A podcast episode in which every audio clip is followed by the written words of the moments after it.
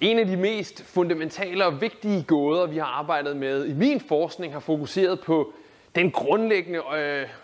det grundlæggende fund, at der er nogle af de aller vigtigste proteiner, der svinger op og ned i deres koncentration, og det gør de med en periode på cirka 5 timer, og det er meget uforstået, hvad er cellens mekanisme til at bruge det her. Og det vi har påvist, det er, at når man, når man har et DNA,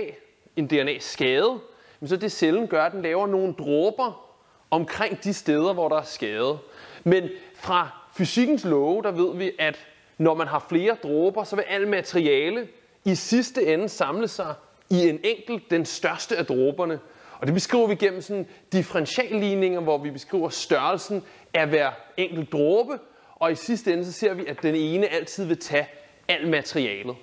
Og det, som vi så har påvist, det er, hvordan de her svingninger i forskellige af de her perioder vil opregulere nogle dråber, så nogle gange er det et af stederne, der får alt materialet til at reparere DNA'et mest effektivt, hvorimod andre tidspunkter, så er det andre steder, der samler materialet, så cellen på den måde kan fordele ressourcer i tid og rum til at opnå den bedst mulige øh, reparationsproces og dermed øh, forbedre sin funktion.